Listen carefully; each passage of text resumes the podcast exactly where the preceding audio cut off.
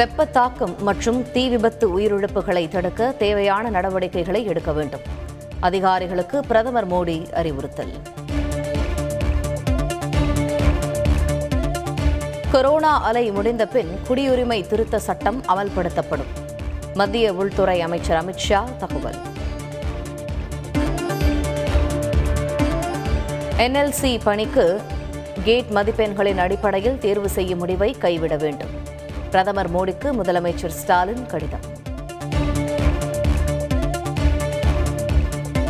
கீழடி சிவகளை உள்ளிட்ட அகழ்வாய்வு இடங்களை பாதுகாக்கப்பட்ட தொல்லியல் தலங்களாக அறிவிக்க நடவடிக்கை.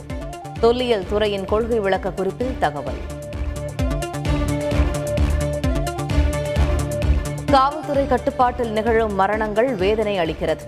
ஆளும் ஆட்சிக்கு களங்கத்தை ஏற்படுத்தும் என விடுதலை சிறுத்தைகள் தலைவர் திருமாவளவன் பேச்சு. இந்தியாவில் தற்போது நிலக்கரி தட்டுப்பாடு இல்லை. மாநிலங்களுக்கு நிலக்கரி முறையாக அனுப்பப்படுவதாக மத்திய அமைச்சர் பானு பிரதாப் சிங் வர்மா தகவல். நாட்டுப்புற கலை விழாவான நம்ம ஊர் திருவிழா மேலும் ஆறு நகரங்களில் நடத்தப்படும்.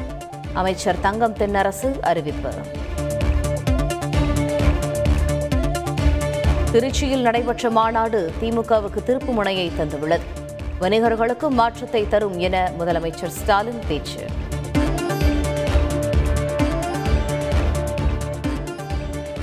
தமிழகத்தில் வணிகர்களுக்கு பாதுகாப்பு இல்லாத சூழல் நிலவுகிறது. எதிர்க்கட்சித் தலைவர் எடப்பாடி பழனிசாமி குற்றச்சாட்டு. தமிழகம் முழுவதும் ஷவர்மா கடைகளில் அதிகாரிகள் அதிரடி சோதனை.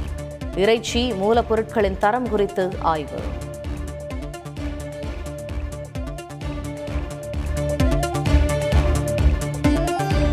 கொடநாடு கொலை கொள்ளை வழக்கில் தனிப்படை போலீசார் தீவிர விசாரணை. புதியதாக மேலும் சிலர் கைதாக வாய்ப்பு என தகவல். உச்சநீதிமன்றத்திற்கு மேலும் இரண்டு புதிய நீதிபதிகள். தலைமை நீதிபதி என் வி ரமணா தலைமையிலான கொலீஜியம் பரிந்துரை. தமிழகம் மற்றும் புதுச்சேரியில் இன்று தொடங்குகிறது பத்தாம் வகுப்பு பொதுத் தேர்வு. தமிழகத்தில் ஒன்பது லட்சத்தி ஐம்பத்தி ஐயாயிரம் மாணவ மாணவிகள் தேர்வு எழுதுகின்றனர். மதுரை திருமங்கலம் அருகே பனிரெண்டாம் வகுப்பு மாணவர் தீக்குளித்து தற்கொலை. தேர்வு பயத்தால் நிகழ்ந்த விபரீதம். பனிரெண்டாம் வகுப்பு பொதுத் தேர்வின் முதல் நாளில் முப்பத்தி இரண்டாயிரத்தி அறுநூற்று எழுபத்து நான்கு மாணவர்கள் ஆப்சென்ட் எந்த முறைகேடும் நடைபெறவில்லை என தேர்வுத்துறை தகவல்.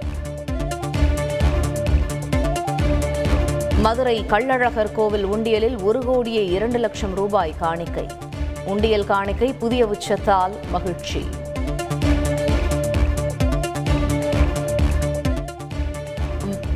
விழித்திரை மூலம் குற்றவாளிகளின் உண்மை தன்மையை கண்டறியும் முயற்சி. செஞ்சி காவல்துறை துணை கண்காணிப்பாளர் சமர்ப்பித்த கட்டுரைக்கு பாராட்டு.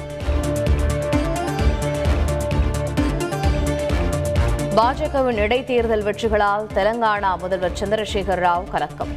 பொதுக்கூட்டத்தில் பாஜக தேசிய தலைவர் ஜே பி நட்டா பேச்சு. தெலங்கானாவில் மதம் மாறி திருமணம் செய்த இளைஞர் ஆணவ கொலை. வேலை முடிந்து திரும்பிய போது நான்கு பேர் கொண்ட கும்பல் வெறிச்செயல். ஜம்மு காஷ்மீரில் உள்ள சம்பா பகுதியில் ரகசிய சுரங்கப்பாதை கண்டுபிடிப்பு.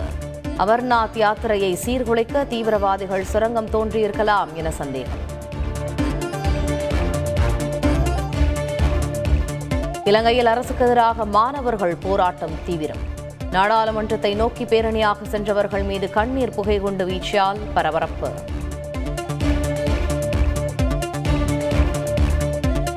ஐபிஎல் கிரிக்கெட்டின் ஐம்பதாவது லீக் போட்டியில் டெல்லி அணி வெற்றி. இருபத்தி ஓரு ரன்கள் வித்தியாசத்தில் ஹைதராபாத் அணியை வீழ்த்தியது.